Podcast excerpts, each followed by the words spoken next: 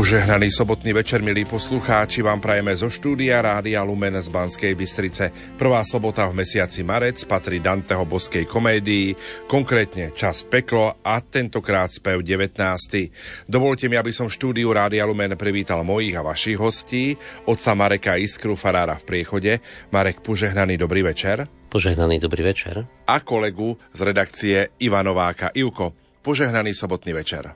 Podobne všetkých a ja pozdravujem. Prežívame pôstne obdobie, vstúpili sme tak povediac do mesiaca, kedy si pripomenieme aj utrpenie smrť a zmrtvých stanie nášho pána.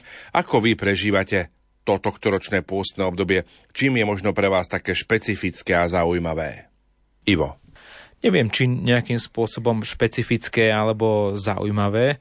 Skôr je to možno pre nás ako aj pre rodinu takou príležitosťou hĺbšie sa zamyslieť vo svojej viere, pretože mali sme v takom širšom rodinnom okruhu takú dá sa povedať tragickú udalosť a nechcel by som to nejako rozvíjať kvôli tomu, že teda je to citlivé, nemalo by sa o tom hovoriť, ale teda boli sme konfrontovaní možno s tým, hej, že keď sa človek modlí, keď po niečom túži, keď túži vyprosiť dobrú vec a pán Boh na to neodpovie tak, ako by sme si to možno predstavovali, tak vtedy, vtedy tak hĺbšie človek sa aj začne zamýšľať nad tým vzťahom k Bohu, hej, že prečo je to niekedy tak, prečo sa to deje, prečo sa povedzme zlé veci dejú dobrým ľuďom a niekedy aj to také pre nás bolestivé, nepríjemné sa môže stať takým prehlbením viery, takže na Prahu tohto pôstneho obdobia, keď sa teda ocítame v situácii nahrávania tejto relácie, by som eh, nepovedal, že neviem, máme nejakú pôstnu výzvu, ideme tento rok navštevovať nejaké krížové cesty a tak ďalej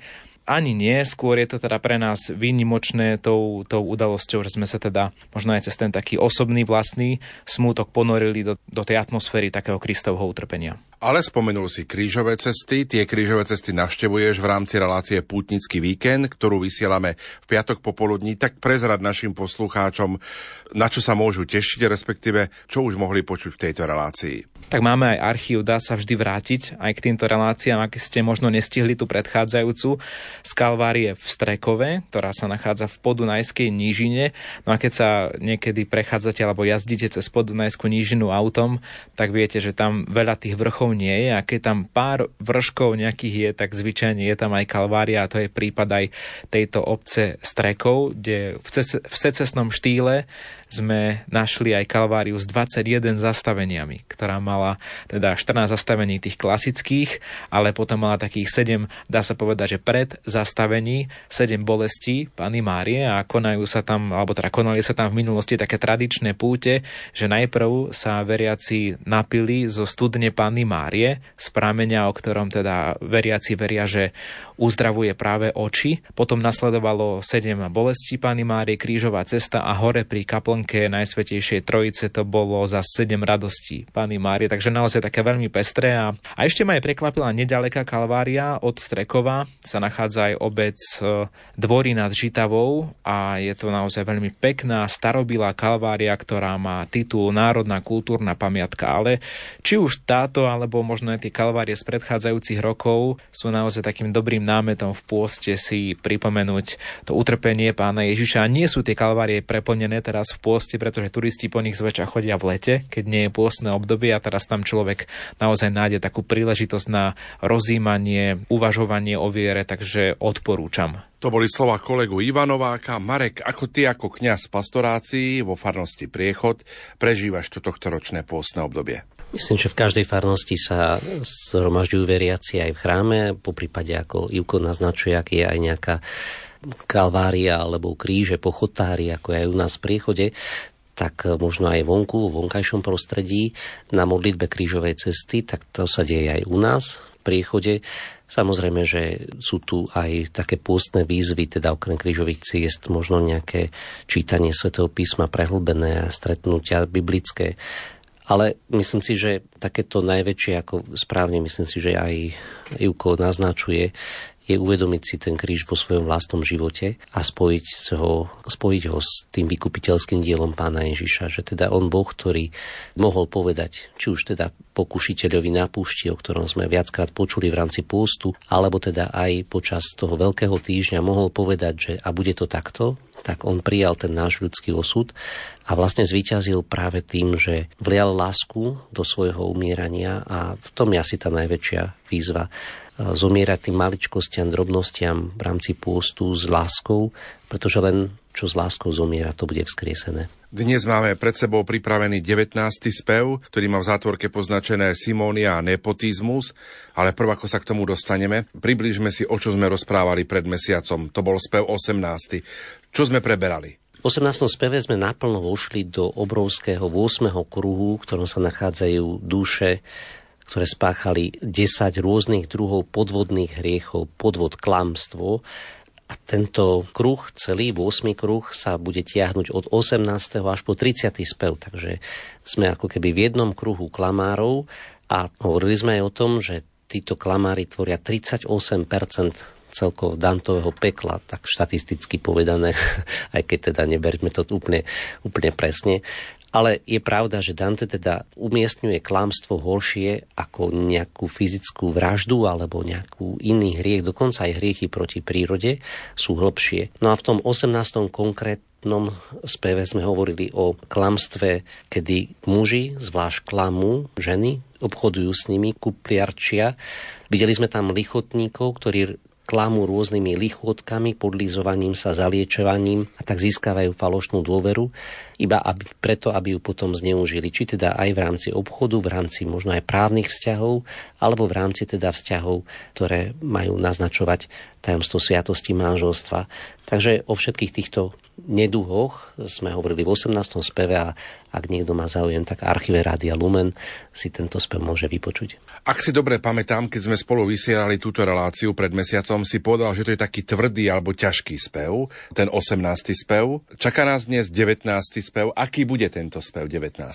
Tak e, spev 19, čo sa týka lingvistiky, je napísaný veľmi vysokým štýlom a ťažký je z iného rozmeru. Je veľmi, veľmi citlivý. Myslím si, že je to asi ten najcitlivejší spev, ku ktorému v rámci celého pekla sa dostaneme. Najmä ako aj pre mňa ako kňaza vysvetľovať ho je veľmi delikátna záležitosť, lebo budeme vidieť hriechy, ktoré sa dejú v cirkvi. Simonia, nepotizmu súvisia s predávaním a kupliarčením, klamstvom v rámci duchovných hodnôt. No a Dante si v tomto speve posvietil až na ten vrchol cirkvi a budeme vidieť teda, ako pranieruje a kritizuje aj pápežov, ktorí sa takéhoto hriechu dopustili. A preto je teda tento spev napísaný jednak vysokým štýlom, že hovorí o veľmi vysokých ľuďoch a na druhej strane je veľmi citlivý, pretože hovorí o tom, čo aj on sám má rád a miluje a voči čomu nerobí to zo zlomyselnosti, túži, aby sa takto cirkev očistila, aby sa vzdala tých vecí a praktik, ktoré do nej nepatria a aby bola naozaj krásnou nevestou Krista. Pokojný dobrý večer a ničím nerušené počúvanie vám zo štúdia Rádia Lumen Prajú majster zvuku Richard Švarba, hudobná redaktorka Diana Rauchová a moderátor Pavol Jurčaga. Pohodlne sa usate, lebo po pesničke začíname.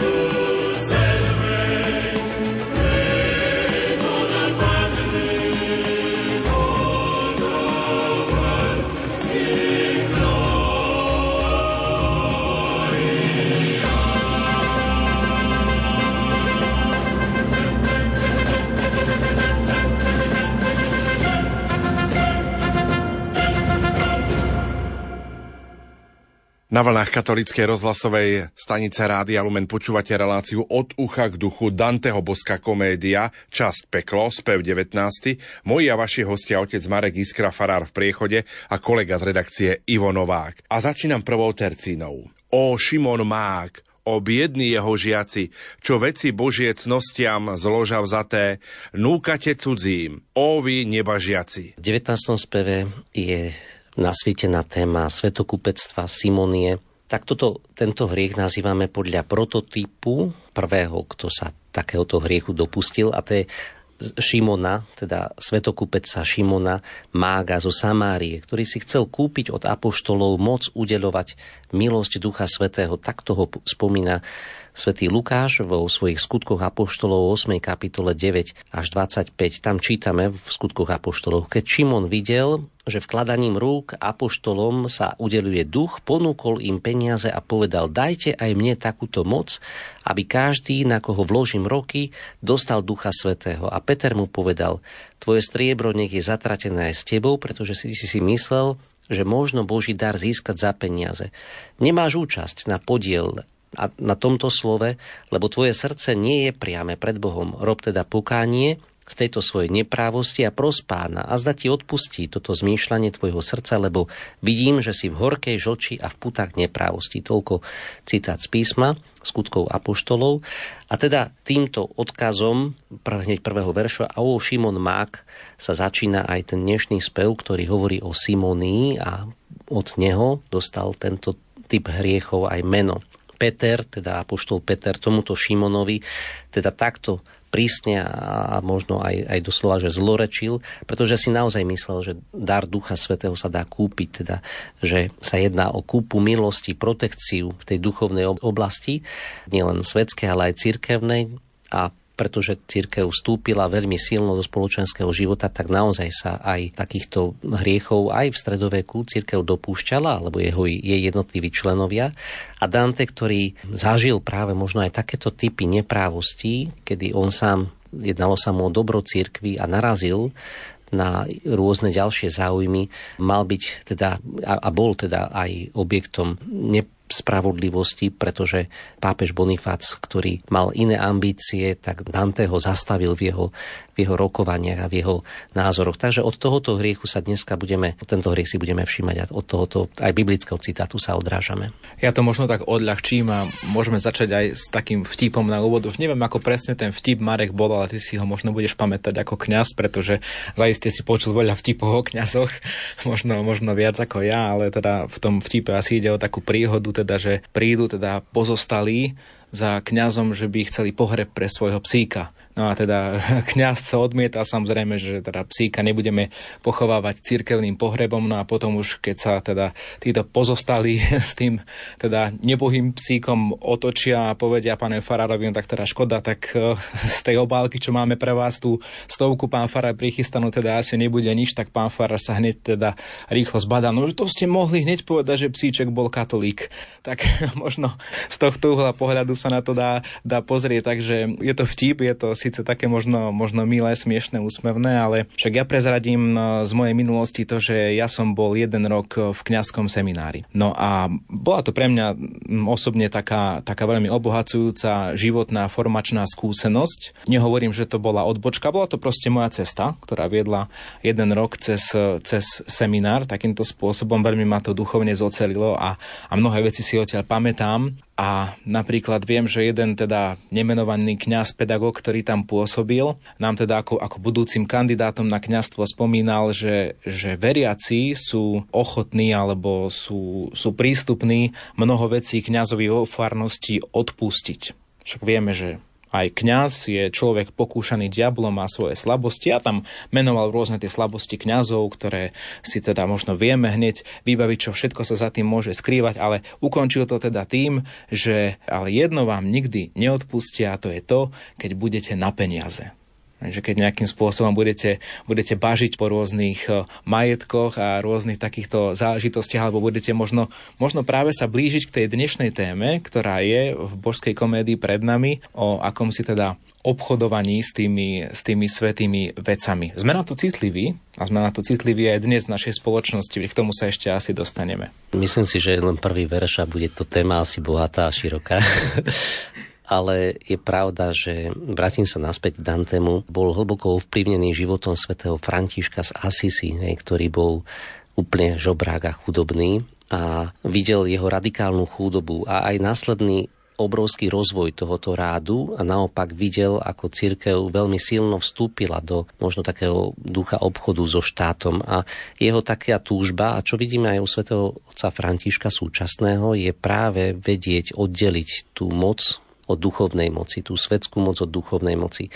A pretože hlboko miloval církev, tak, tak vlastne on sa aj týmto spevom o to pokúsil a nie je to jednoduché. Nie je to jednoduché, lebo aj my ako kňazi určite nám je zverená, ako si aj v úvode povedal, nejaké aj kultúrne dedictvo. Veľakrát sú to pamiatky, ktoré zdá sa ako keby štát sa o ne nestará, nechá to nám ako kňazom, však sa starajte, ale my na to nevieme nájsť prostriedky ani, prostred, ani podmienky, takže ono treba to všetko vnímať aj tento spev v kontexte širšom, ktorou, ktorom sa nachádza, aj ten súčasný stav treba nachádzať ako cirkvi v tom kontexte širšom. Každopádne vidíme svätovca Františka, ktorý myslím si, že aj viackrát sa vyjadril o tom, že by rád videl církev v tom čase pred Konštantínovskom, o ktorom budeme v závere počuť.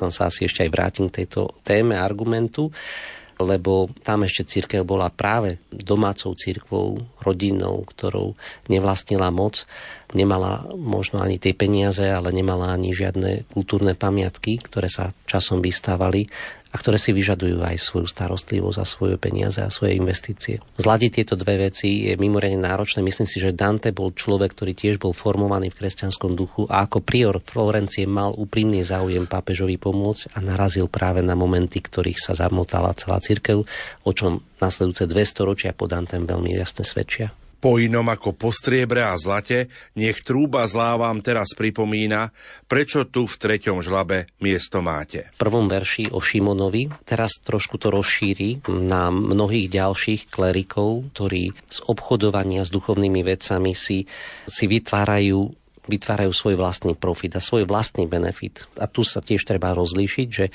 ak človek aj, aj je mu zverená moc, tomu potrebuje aj, aj isté, istú, istú dávku aj starostlivosti a peňazí, ale ak tie peniaze využíva pre vlastné účely, tak to je zneužitie. A tu Dante hovorí, vy po inom ako po zlate a striebre vy osobne netúžite. A to je problém, ktorý nastáva a ktorý je pranierovaný aj v tomto, v tomto 19. speve. Nad ďalšie dno, nad rovi Cintorína, vystúpili sme do prostriedku cesty, kde skalný most sa ako tumba spína. Takže sme v polovici tohoto mosta. Už vieme, že cez tie jednotlivé zložlaby v 8. 8. kruhu prechádzajú také klenuté mosty. A teraz sú nachádzajú sa teda v polovici mosta, pozerajú sa dolu. A čo vidia? O múdrosť Božia, aké jasné zvesti o sebe dávaš na nebi zemi a tu, jak správne rozdeluješ tresty. Do dna každej skalnej synej steny okrúhlych dier je vritých na tisíce a v každej z nich je hriešnik umiestnený. Takže zvoláva Božiu múdrosť a vždy to tak robí, keď je pred nejakou aj váženou, slávnostnou osobou, slavnostným spôsobom, lebo je zhrozený z toho, čo vidí v tomto treťom zložlabe, teda v 8. kruhu. Vidí teda tento zložlab, ktorý je akoby z kameňa, v ktorom tomto kamene sú tisíce dier, avšak v týchto dierach sú umiestnení hriešnici dole hlavou a hore nohami a v tom je isté také kontrapaso a vysvetľuje prečo. Pretože budeme tomu neskôr rozumieť. Sú to duchovní, ktorí hľadeli namiesto toho, aby hľadeli do neba a mali svoj pohľad upriamený na nebo, ku ktorému mali smerovať svojich veriacich, tak oni hľadeli iba na zem a na čisto materiálne veci a preto vlastne sú teraz ich hlavy ponorené do, hlav, do skaly, do zeme a, a nohy trčia smerom hore. Takže je to isté kontrapaso. Aby sme si to vedeli predstaviť, tak nám dáva prirovnanie. Menšie sú nie, no ani väčšie síce, než jamy v mojom krásnom svetom Jáne, ktoré tam slúžia za krstiteľnice. Nie dávno jednu rozbil som, keď v jame dusil sa vnútri človečik, tvor útly, a to nech pravdy pečaťou sa stane. Takže vo Svetom Jáne vo Florencii sú krstiteľnice, ktoré sú tiež určené na krst, ale ponáraním, kedy si sa krstilo viac ponáraním, dneska krstíme liatím vody.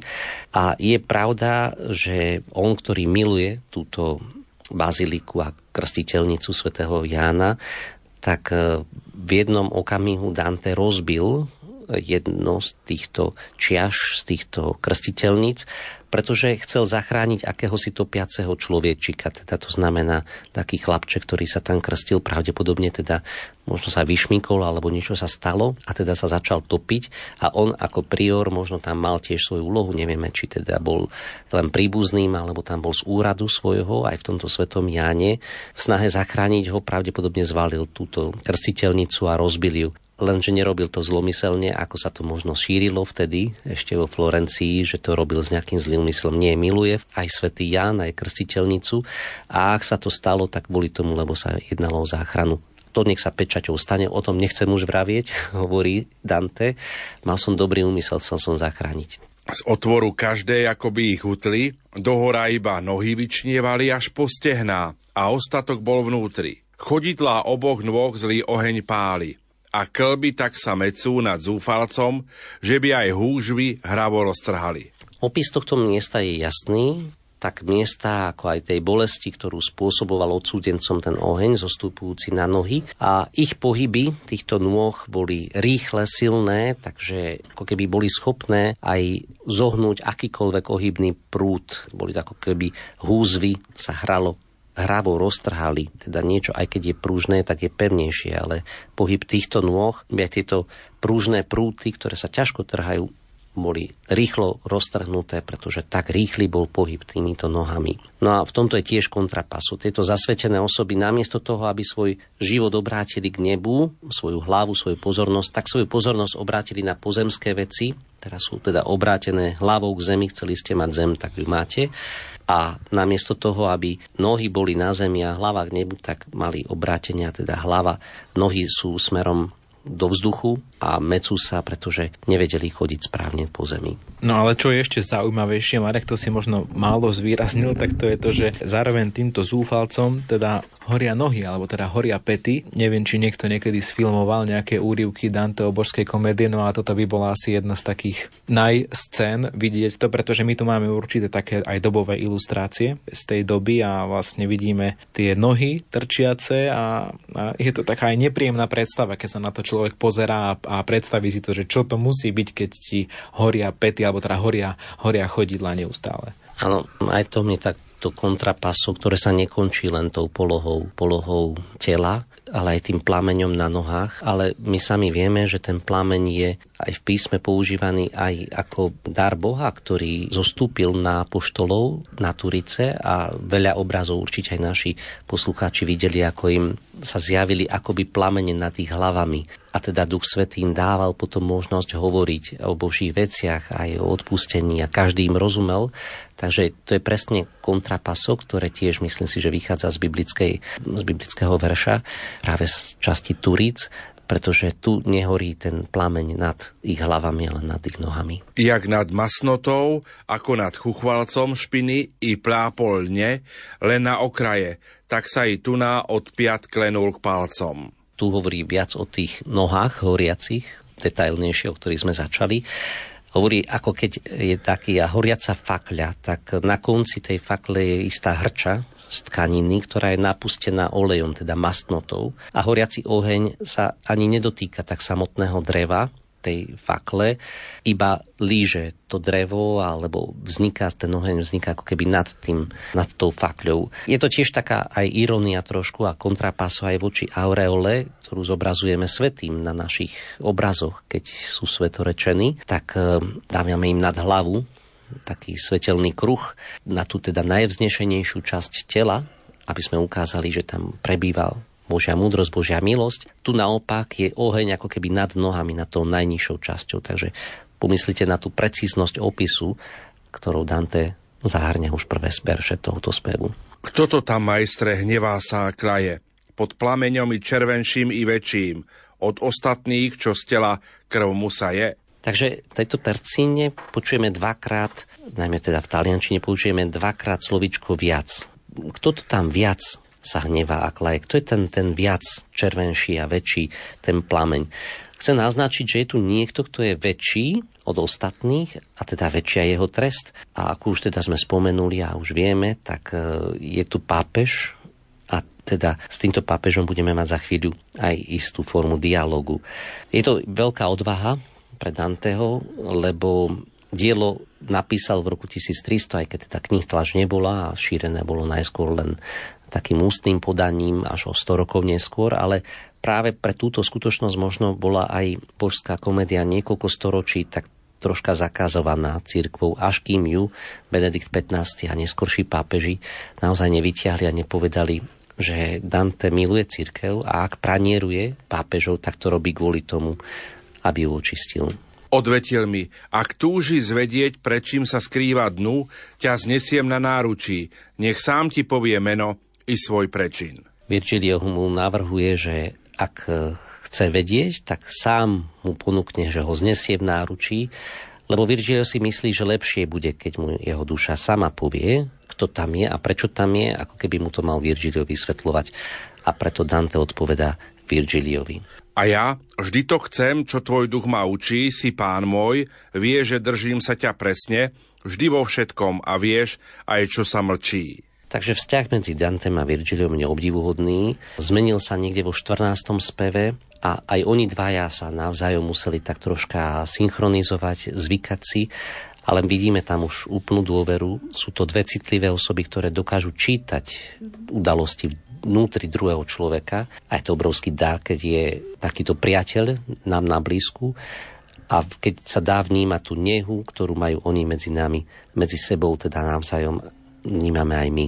Inými slovami, čo sa tebe páči, aj mne sa páči. Takže sa vložil Dante do náručia. Virgilio schádzajú na dno tohoto štvrtého zložlabu strmou skalnou stenou aby sa pozreli do jednej z tých dier, ktorej je samotný pápež. Na štvrtú hrádzu zišli sme, v dno desné, schádzame ďalej doľava, v dno trízne, rozderavené, tiesnivé a tesné. Vodca môj stále k bedru si ma tisne, kým neobíde okolitú háveť, až k onomu, čo kvílil cez labizne. Takže zišli sme dole až na dno tohoto služlabu. Mení sa trošku aj samotný jazyk, začína byť trošku viac plebejský s tým, ako zostupujeme aj my až na dno tejto hrádze, pričom doteraz sme mali vyšší štýl, tu začína byť nižší a prihovára sa tiež tak troška drsne, tak ironicky, možno až tragicky poči tomuto odsudencovi v ďalších tercínach. Takže budeme vidieť, ako sa Dante tak trošku osopil na tohoto odsudenca.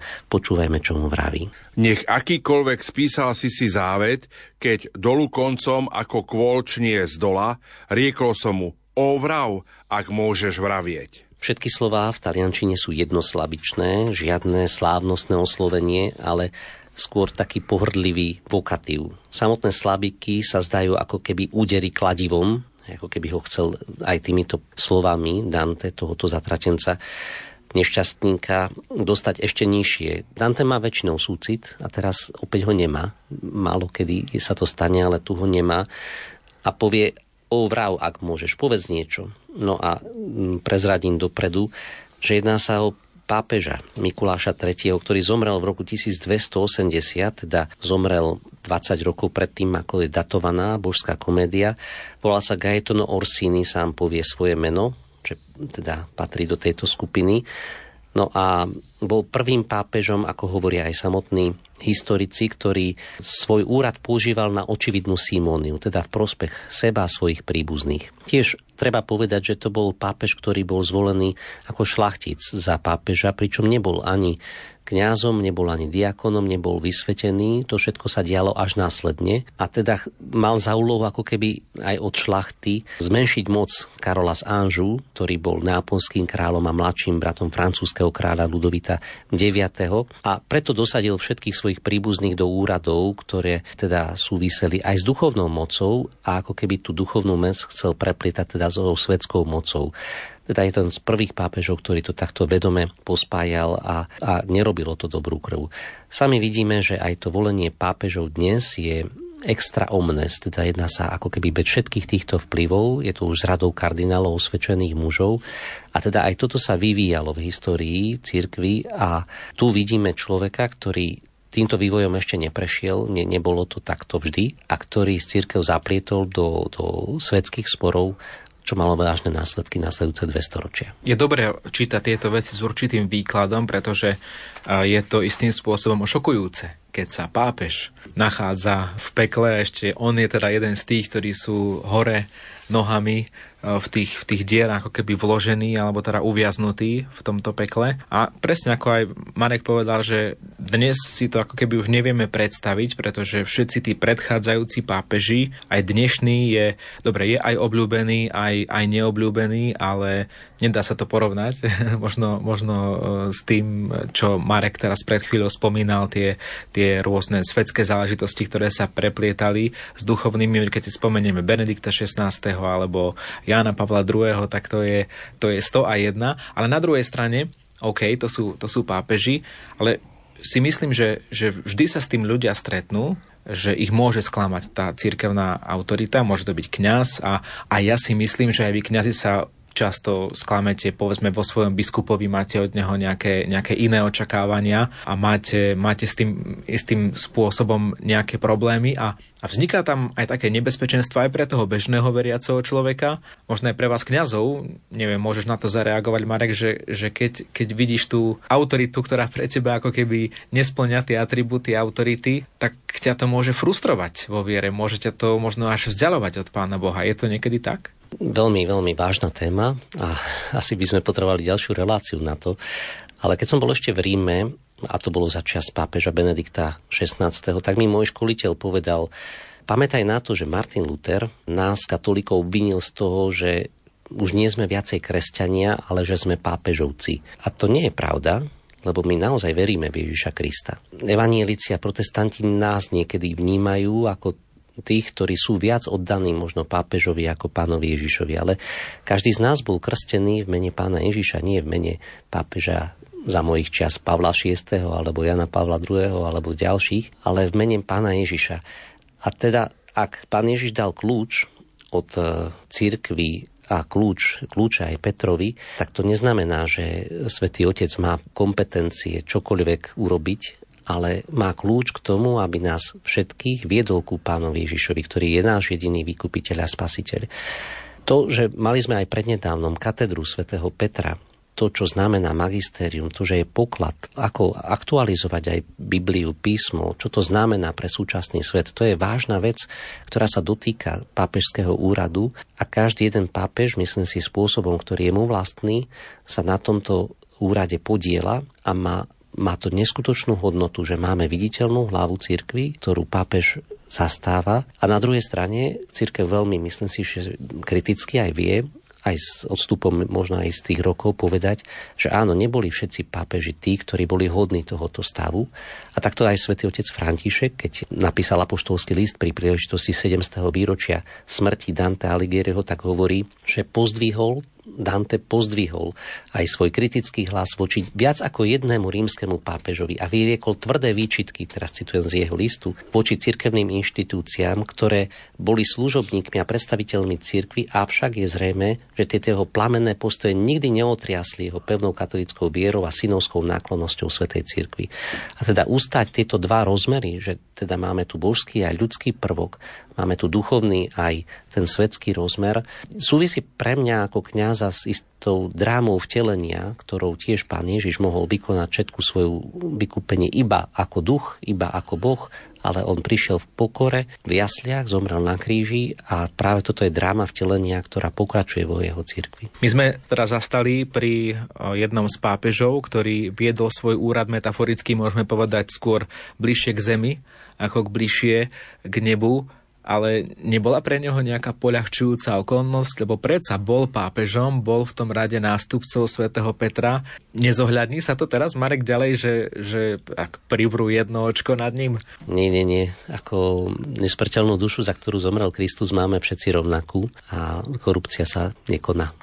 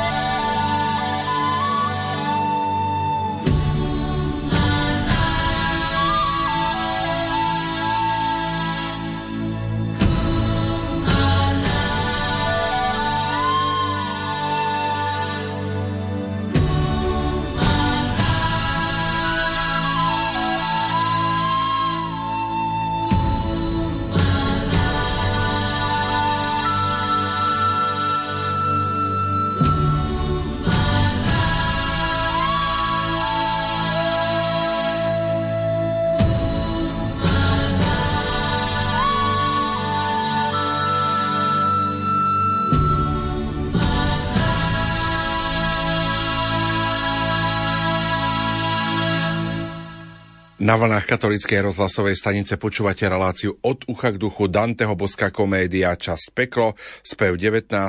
Otec Marek Iskra a Ivo Novák sú hostiami v štúdiu Rádia Lumen a ja idem k ďalším tercínám. Tak som sa skláňal k hrotu tohto kola, jak spovedník sa skláňa nad vrahúňa, čo oddialiť chce, ešte smrť a volá. Je to taká malá irónia, lebo on ako like, Dante ako laik, tak sa skláňa nad neho, ako keby spovedal mm, nejakého vrahúňa. My tento obraz už nechápeme, ale v danej dobe ho dobre chápali, lebo ak bol vrah odsúdený na smrť, tak pred smrťou mu ešte mohol prísť kňaz ho vyspovedať a teda on, ten kňaz sa sklonil nad hlavu do klady, ktorej bol ktoré bol e, zakliestený odsudenec a on sa mohol vyspovedať. Samozrejme, keď končil, tak veľakrát ešte ten odsudenec volal na toho kňaza, ešte mám dačo, ešte mám dačo, aby oddialil tú svoju smrť. Takže preto oddialiť chce ešte smrť a volá. I zavolal už hore koncom tu ná, už hore koncom Bonifác môj, tu si. Aj v knihe čias je chybka nepatrná.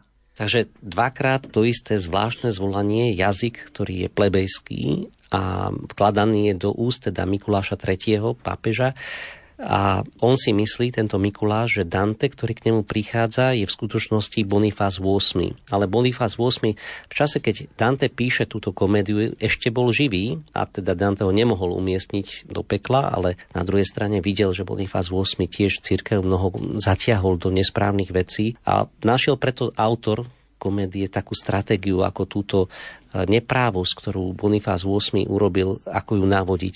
No a tým ju navodil, že odsudenci vidia budúcnosť, ale nevidia prítomnosť ani minulosť. A teda on hovorí, tento Mikuláš, zle som sa snať pozeral do tej knihy života, do tej budúcnosti, je tam nejaká chyba, veď ešte si nemal zomrieť, prečo si tu skôr, prečo prichádzaš už teraz ku mne.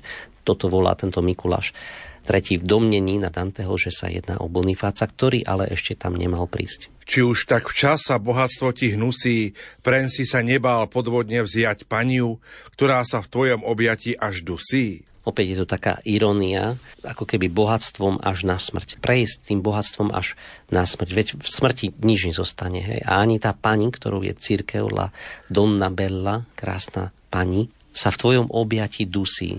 Niekto povie, aká povýšenosť takto súdiť pápeža. Dante nebol proti pápežovi, on bol nikto oproti pápežovi, ale Dante myslel celým svojim srdcom, že on je spravodlivý, on sa mu jedná o dobro církvy a stal sa vyhnancom kvôli rozhodnutiu pápeža. A pápež naopak mal nesprávne práve politické ambície, tak Mikuláš III ako aj potom Bonifás VIII.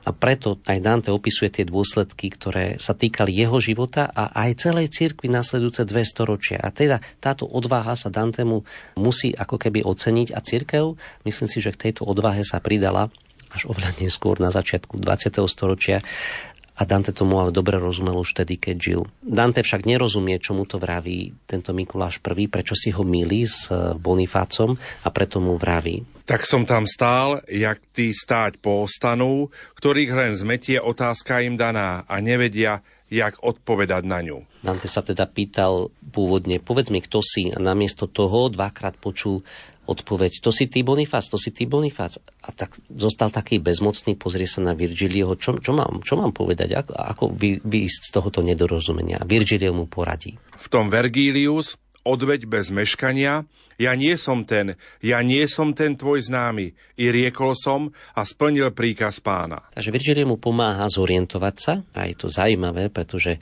Virgilio odporúča prevziať ten istý rytmus aj spôsob, akým mu bola položená otázka aj do jeho odpovede. Mikuláš vlastne dvakrát položil proti otázku na otázku, kto si, tak dvakrát mu povedal, to si ty, Bonifác. A teraz Dante mu dvakrát odpoveda, to nie som ja, to nie som ja. Je to taký nízky štýl, pohrdlivý, ale ešte stále teda není vyjasnené, kto s kým a ako sa stretáva. No zalamujúc nohami, ten z jamy lamentoval, hlas chvel sa mu jak svieca, keď prevravel. Čo teda chceš tu s nami? Dante nevidel jeho hlavu, videl iba pohyb nohami a tie naznačovali aj celú tú emóciu, ktorú Mikuláš III mal v srdci.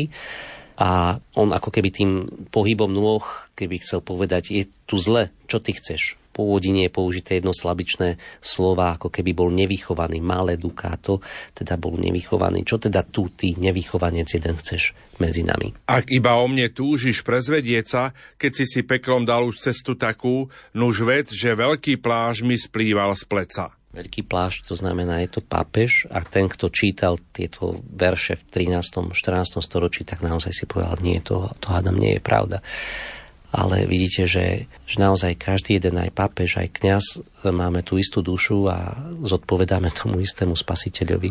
A v skutku som mal medvedicu v znaku, no toľko som chal hore do medvieďat, až som sa obchal do tohoto vaku. Takže hovorí svoje meno, lebo medvedicu mal v znaku, takže je to Gaetano Orsini. Orso znamená medveď. Pápež Mikuláš III bol pápežom 1277-1280 a podľa historikov naozaj je prvým pápežom, ktorý praktizoval simuniu voči príbuzným a obohacoval ich za chrbtom cirkvy. Toľko som pchal hore do medvediat, do tých svojich príbuzných, až som sa sám vobchal sem do tohoto vaku. Takže aby nachoval svojich príbuzných, tak teraz zažíva tú, toto kontrapasu. Ako som spomenul, to aj voľba pápeža v tom 12. storočí bola otázkou, zrazu sa to stalo skôr otázkou politickou. A bol to šlachtic, ktorý bol až po voľbe vysvetený za diakona, kniaza, pápeža a jeho ambície boli naozaj politické. Nachádzame sa v storočí, v ktorom sa rozmáhal rád svätého Františka, chudobného, jednoduchého muža, ktorý nechcel práve že majetok, a pamätáte aj na tie slova svätého Františka, ktorému povedal Pán Ježiš, zachraň moju církev, církev sa mi rúca.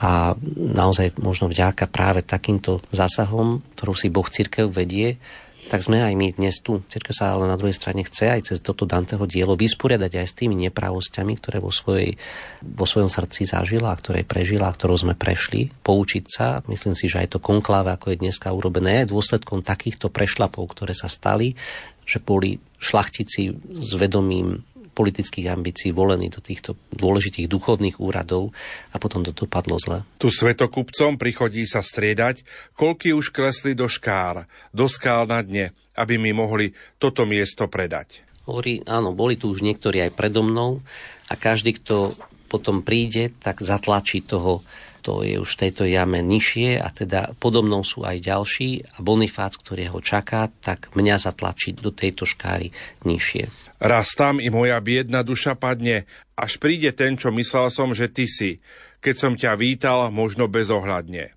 No čas, čo hlava dole mi tu visí a hore oheň biednu krv mi pije, dlhší je už, než pre tamtoho zvýši. Takže hovorí, trošku aj sa ospravedlňuje Mikuláš, že, že ho tak bezohľadne oslovil, ale hovorí, že Bonifác 8. zostane zakliestnený kratší čas, nech on ako Mikuláš zostáva v tejto diere, lebo príde hneď ďalší, ktorý ho potlačí dolu. Hej. A teda vidíme dokonca troch pápežov po sebe, ako Dante ich umiestňuje, ale nehovorí ich mená až tak jasne, pretože ešte sú to pápeži, ktorí dokonca ešte len prídu. Bonifác 8 a následný je Klement V 1303-1314. Takže pomyslite na tú odvahu pápežov, ktorí ešte žili v čase písania komédie, tak umiestňovať ich líniu celú do, do, do pekla. Je to odvážny čin. Pretože pastier ešte zvrhlejší je, kňaz od západu vyšvihne sa vyššie v bezprávostiach a u mňa jeho skrie. Takže ešte horší ako Bonifác 8 bude Klement V, pápež, ktorý preniesie pápežské sídlo do Avignonu, všetko kvôli peniazom, zakázal templársky rád práve kvôli peniazom, aby sa mohol z ich pokladov obohatiť. Dal pozabíjať veľké množstvo mníchov a templárov, ktorí sa mu nejakým spôsobom v tomto nevedeli podriadiť, lebo, lebo on mal tú autoritu, tak mal túto moc. Až neskôr si naozaj církev uvedomila, že celé tieto pápežstva týchto troch pápežov viedli možno neskôr k tútomu veľkému, veľkej kríze, ktorá skončila Martinom V v roku 1417, teda trvalo to viac ako 100 rokov, ale už to bolo dosť neskoro, pretože medzi tým vlastne to štiepenie církvy a vytvorenie schizmy bolo zo strany Martina Lutera alebo Henricha VIII v anglikánskej cirkvi, ktorí jednoducho, ak pápeži si nárokovali na svetskú moc, tak tí skutoční králi si potom nárokovali na duchovnú moc. Hej. Takže to štiepenie, keby nebolo týchto troch pápežov, by nemuselo nastať a jednoducho ten pocit, vnímanie celej tej situácie, ktorú Dante videl v historických súvislostiach ešte v čase roku 1300 a videl dopredu, čo to navodí, je doslova prorocké. Vždy je to možno taká skúška viery, pohľad do histórie, pretože ja si myslím, Marek, že mnohí veriaci sú aj takí atakovaní, takými, vieš, krikľuňmi v robote, povedete, a čo ty chodíš do kostola, veci všimni históriu cirkvi, čo sa dialo, akí boli tí pápeži, akí boli tí cirkevní hodnostári.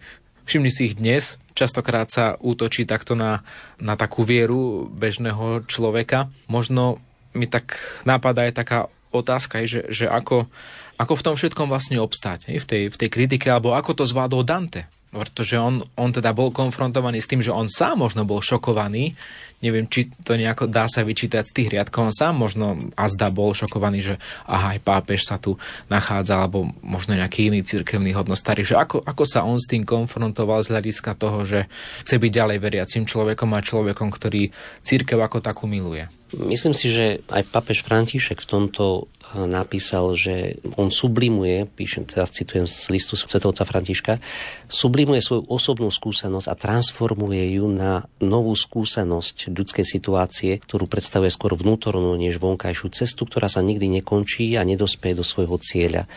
Jednoducho Dante napriek tomu všetkému, čo vidí, církev miluje, vo verši 100 budeme vidieť, keby mi nebránili tie najvyššie city, úcty a lásky pre najvyššie kľúče, ktoré si držal vo veselom žití, urobil by som ešte niečo viac. Ale jemu sa jedná o dobro. Jedná sa o dobro. Jednoducho, myslím si, že v čom sa musíme aj my naučiť rozlišovať je, že nevyliať, poviem to takou rečou domácnosti, nevyliať špinavú vodu aj s dieťaťom, keď ho umieme.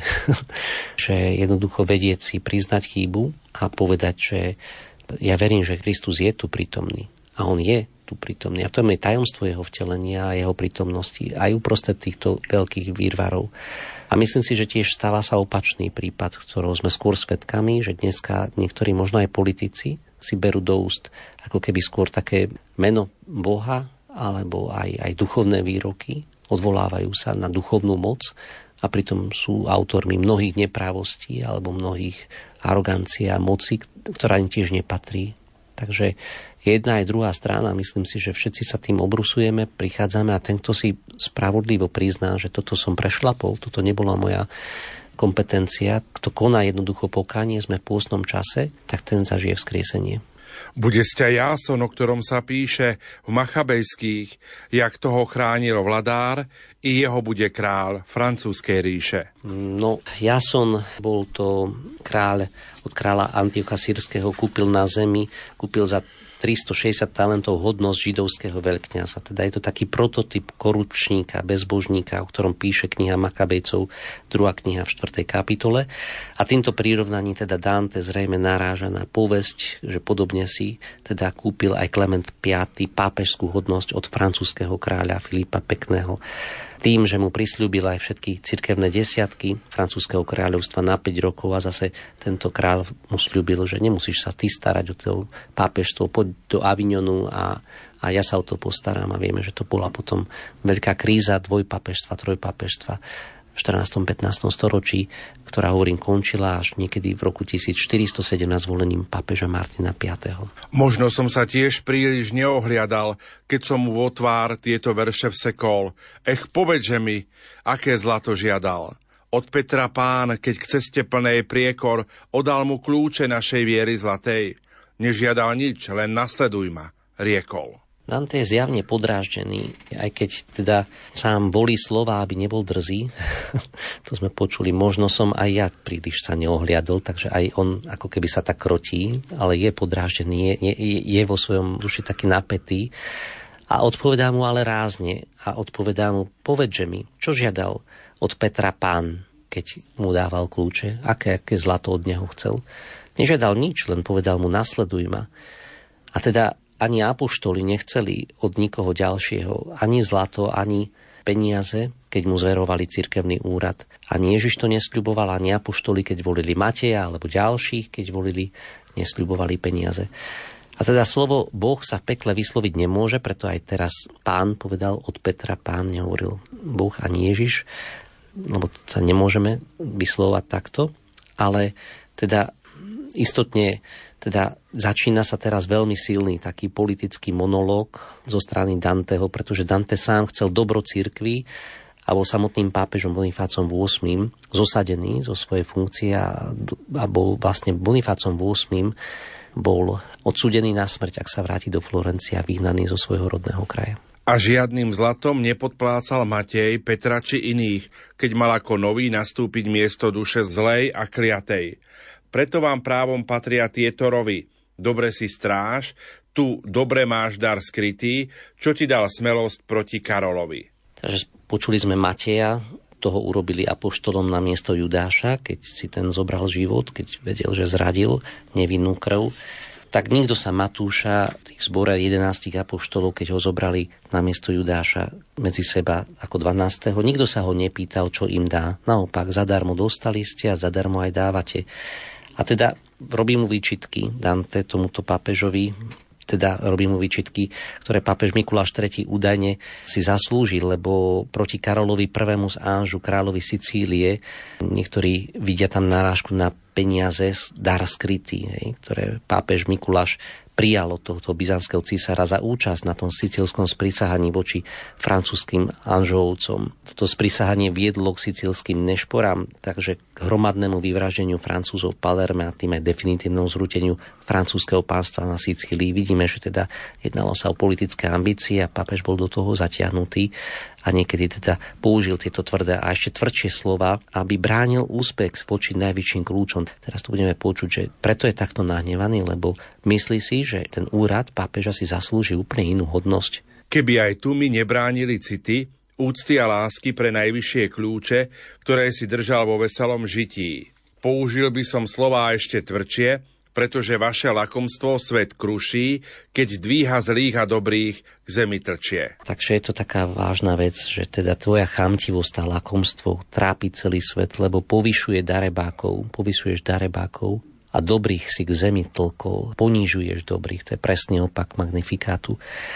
A na druhej strane pekne tu vidíme aj takéto rozlišovanie, ktoré Dante mal a ktoré sa učíme aj my a mali by sme sa učiť. A síce, že keby mi tu nebránili tie city úzky a lásky pre najvyššie kľúče, teda voči pápežstvu ako inštitúcii, tak povedal by som ešte niečo iné, ale on má lásku a úctu voči inštitúcii a on vidí, aj vie odlíšiť tento prešlap, ktorú urobili títo traja pápeži a církev, ktorú Boh vedie, a on ju vedie a vidí to aj, aj skrze dielo, ktoré začal svätý František z Asisi alebo iný, a vie, že teda pán ju neopustí napriek tomu, že veľakrát pápeži alebo aj kňazi my, ako aj všetci veriaci, sme neverní voči pánovi Ježišovi.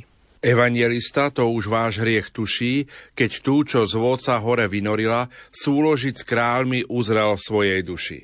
Sedem hlav mala, keď sa narodila, z desiatich rohov brala si svoj podiel, kým jej bola cnosť jej manželovi milá. Tak Dante teraz spomína úryvok z knihy Zjavenia svätého Jána, ktorú až donedávna biblisti pokladali autorstvo tejto knihy za toho istého autora, ako je autor Jánovho Evanielia. Dneska biblisti už vedia, že pravdepodobne sa jedná o dvoch Jánov. Jeden je Jan Evangelista, druhý je Ján z Pafosu ale on hovorí o evanielistovi, teda o svetom Jánovi, odvolávajúca na, na knihu Zjavení, kde vidíme pani, ktorá bola ako neviestka sedem hlav, teda sedem sviatostí alebo sedem aj čností, narodená z týchto siedmých hlav, z desiatich rohov, teda desiatich božích prikázaní, takto bola svojmu manželovi, teda Kristovi milá, ale sprenevierila sa svojmu úradu. To je videnie z knihy Zjavení od svätého Jána, zjavenie svätého Jána. A teda vidí tú rastúcu, Dante vidí, ale aj svätý Jan v knihe zjavení vidí rastúcu skazenosť církvy, ktorú už svätý Jan prirovnáva potom k neviestke. Ktorá robí bolesť svojmu ženichovi Kristovi. Kristus za ňu zomrel, nemôže si ju a neprepustí ju. To isté ako aj vlastne vidíme, modlíme sa za svetú zem a za vyvolený národ. Boh nezabúda na svoj ľud, ale my vidíme na druhej strane tú stratu morálky vtedy, keď sa orientujeme iba čisto na pozemské veci a Dante pripisuje práve túto stratu morálky prílišnému záujmu o svetské veci, o politickú moc. Z vás každý zlato bôžikov si oddiel, bo už len to vás delí od modlárov, že miesto jednej vzývate sto modiel. O Konštantín, och matkov koľkých svárov, bol nie tvoj krst, lež to, že z odprvoti dal ocovi to veno zemských darov. Tradovalo sa, že Konštantín, keď bol vyliečený z lepry pápežom Silvestrom, tak daroval rímskému pápežovi, rímskému biskupovi Rím, mesto, teda on sám potom odišiel do Konštantínopolu. Treba vidieť, že už to bol čas zastupujúceho rozpadu rímskej ríše a Konštantín videl strategicky ako dôležité mesto Konštantínopol, dnešný Istanbul a tam presídlil teda aj sídlo svojej rímskej ríše a že teda Rím nechal, nechal biskupovi, teda nechal pápežovi. A tradovalo sa, že to urobil, urobil ako taký dedičný podiel, urobil to jednou darovacou zmluvou, o ktorej sa verilo, že teda to tak je. Až neskôr bola vyvrátená Lorencom Valom v roku 1440 ako istý falzifikát, ktorý vznikol v 8. storočí, táto darovacia zmluva. Nebola to zo strany Konštantína jeho iniciatíva. A Dante, čo kritizuje, je to spriaznenosť církvy od čias Konštantína práve do vplyvu na politiku. Lenže, ako hovorím, tento falzifikát, tenta, na tento darovaciu zmluvu sa odvolávali pápeži, ako bol Mikuláš III, Bonifás III, Bonifás VIII, Klement V, ale to, že to nebolo dielo Konštantína, sa zistilo až o storočie neskôr, v roku 1440. A teda tá skutočná spriaznenosť začala práve týmito pápežmi, nie Silvestrom a Konštantínom, ale myslí Danteho, keďže to v tedajšej histórii bol daný ako skutočnosť, ako fakt, tak jeho mysli to začalo práve Konštantínom. A zakiaľ som mu húdol to tie nôty, či svedomie, čo iba hnev ho hrízol, nohami ako namietal by proti.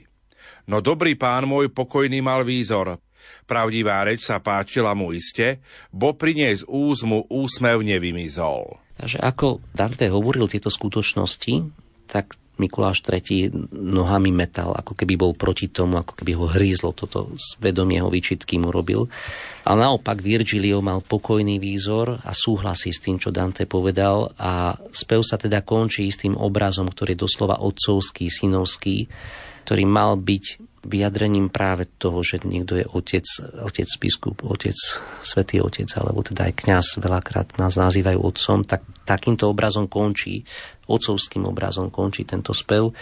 Na to nehovorí, že je niekto viac ako tento pápež, naopak hovorí aj o chybách, ale končí tento spev práve otcovským obrazom. Vzal si ma v obe svoje ruky čisté a privinúc ma vrúcne do objatia, tou istou cestou stúpal na skalište na vrchol mostu, ľahko so mnou chváta, cez skaly, aké i zver ťažko zlozí a za ktorými je už hrádza piata. Virgil zobral svojho žiaka oboma rukami, zdvihol ho vo svojom náručí, pritísil si ho na prsia a tou istou cestou, ako zostúpili dole do zložlabu, tak teraz sa vracajú hore na most.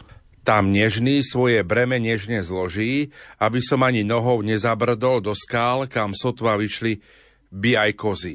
Tam sa už nový otvoril mi údol.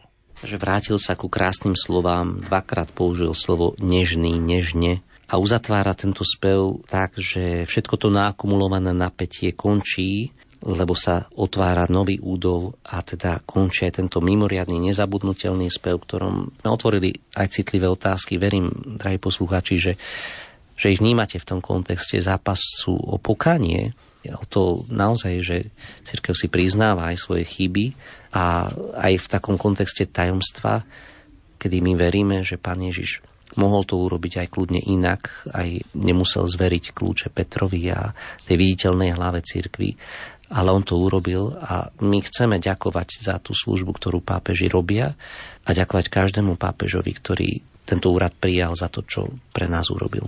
Ivo, tvoj pohľad na tento 19. spev? Ja sa ešte tak zamýšľam nad tým, že predsa Dante ako človek, ktorý miluje církev, tak mohol, mohol toho Bonifáca tam aj zamočať nemusel o ňom vôbec hovoriť.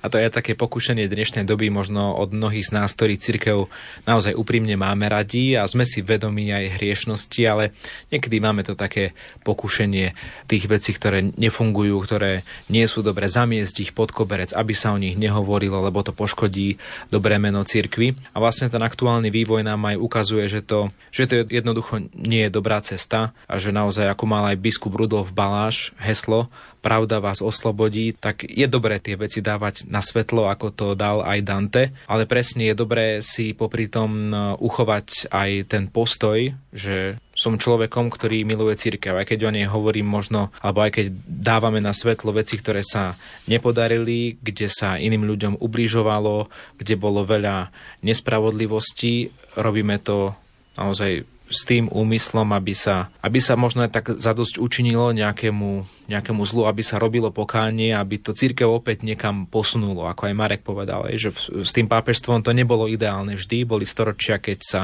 viac dbalo na to, aby tam bola svetská moc a menej duchovná moc a možno práve aj to dnešné volenie pápežov alebo tá dnešná úroveň pápežov je, je teda cestou určitého vývoja, ktorý máme za sebou.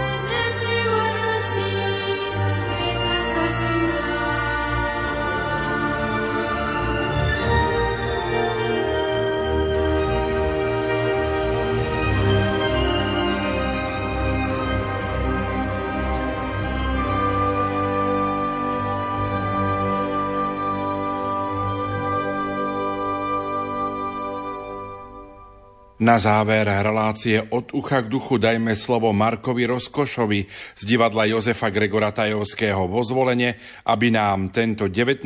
spev Šťastí peklo Danteho boskej komédie predniesol.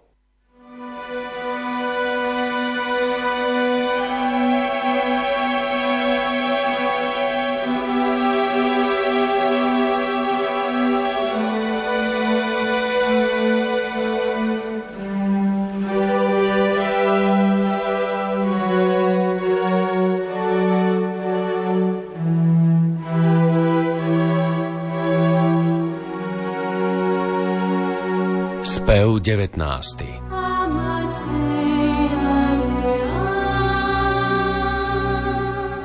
Ó, Šimon Mák, ó, biední jeho žiaci, čo veci Božie cnostiam zloža vzaté, núkate cudzím.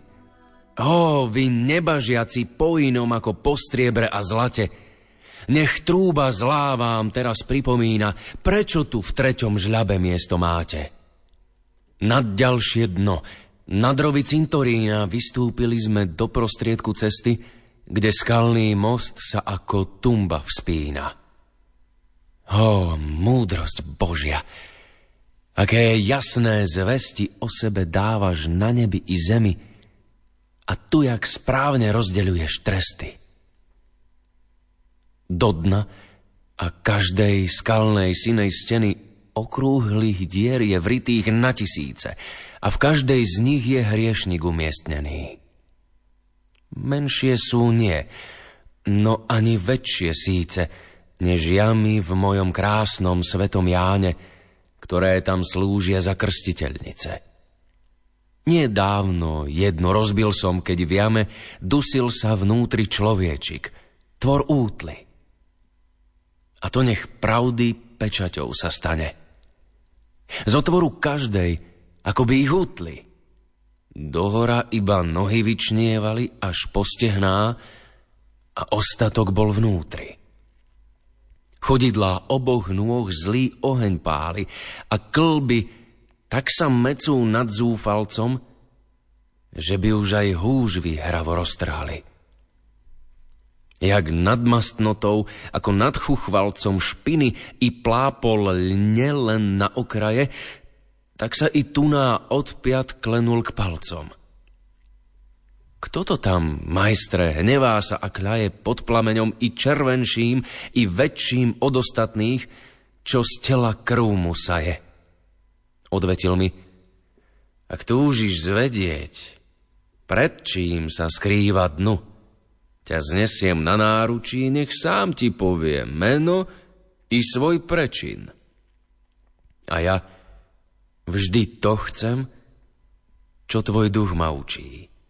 Si pán môj, vieš, že držím sa ťa presne vždy vo všetkom a vieš aj, čo sa mlčí.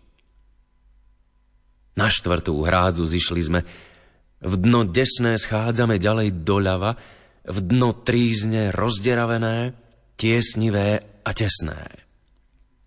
Vodca môj stále k bedru si ma tisne, kým neobíde okolitú háveď až gonomu, čo kvílil cez labizne.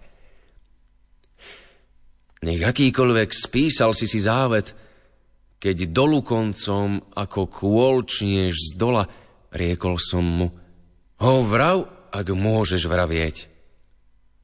Tak som sa skláňal k hrotu toho kola, jak spovedník sa skláňa nad vrahúňa, čo oddialiť chce ešte smrť a volá. I zavolal, už hore koncom tuná, už hore koncom Bonifác môj tu si, aj v knihe čias je chybka nepatrná. Či už tak včas sa bohatstvo ti hnusí, preň si sa nebál podvodne vziať si paniu, ktorá sa v tvojom objatí až dusí?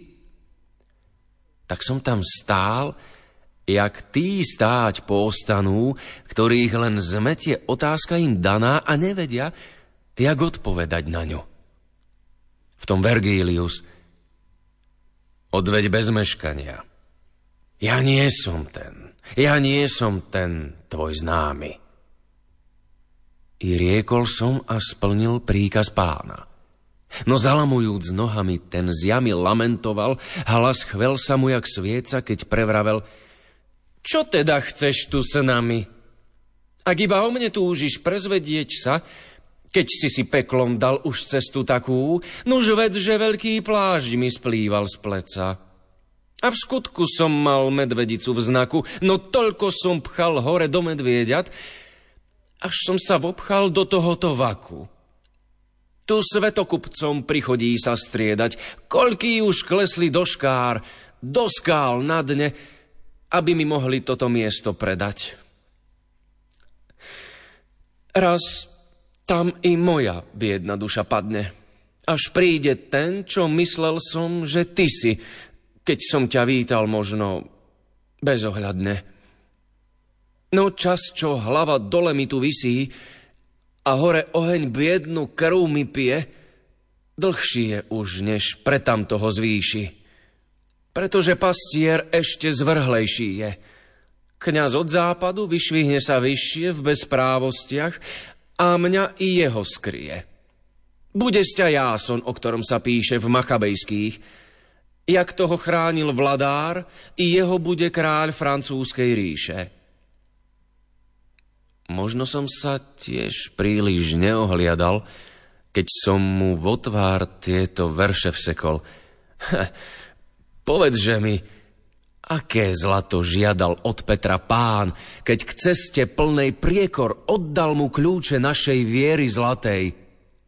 Nežiadal nič, len nasleduj ma, riekol – a žiadným zlatom nepodplácal Matej Petra či iných, keď mal ako nový nastúpiť miesto duše zlej a kliatej. Preto vám právom patria tieto rovy. Dobre si stráž, tu dobre máš dar skrytý, čo ti dal smelosť proti Karolovi. Keby aj tu mi nebránili city, úcty a lásky pre najvyššie kľúče, ktoré si držal vo veselom žití, použil by som slová ešte tvrdšie, pretože vaše lakomstvo svet kruší, keď dvíha zlých a dobrých k zemi tlčie. Evanielista to už váš hriech tuší. Keď tú, čo z vôd sa hore vynorila, súložiť s kráľmi uzrel v svojej duši. Sedem hlav mala, keď sa narodila. Z desiatich rohov brala si svoj podiel, kým bola cnosť jej manželovi milá. Z vás každý v zlato bôžikov si odel, Bo už len to vás delí od modlárov, že miesto jednej vzývate sto modiel. Ó, Konštantín. Ach, matkou koľkých svárov bol nie tvoj krst, lež to, že z odprvo ti dal otcovi to veno zemských darov. A zakiaľ som mu húdol to tie nôty, či svedomie, či iba hnev ho hrízol, nohami ako namietal by proti. No dobrý pán môj pokojný mal výzor.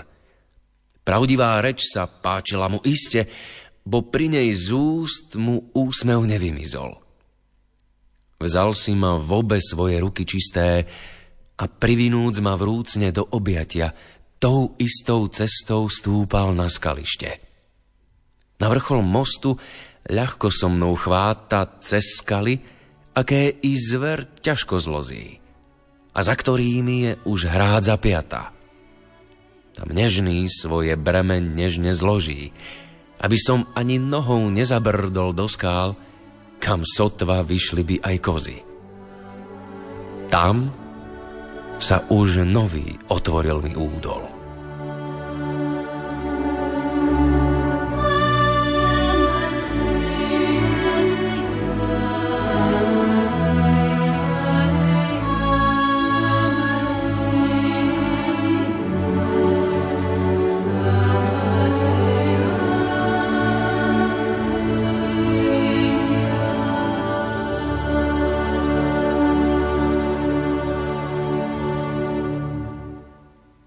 Končí sa dnešná relácia od ucha k duchu, na ktorej spolupracovali majster zvuku Richard Švarba, hudobná redaktorka Diana Rauchová a od mikrofónov Marek Iskra Farár v priechode, kolega Ivo Novák a Pavol Jurčaga. Do počutia. Ha, luz, pa, luz, sa.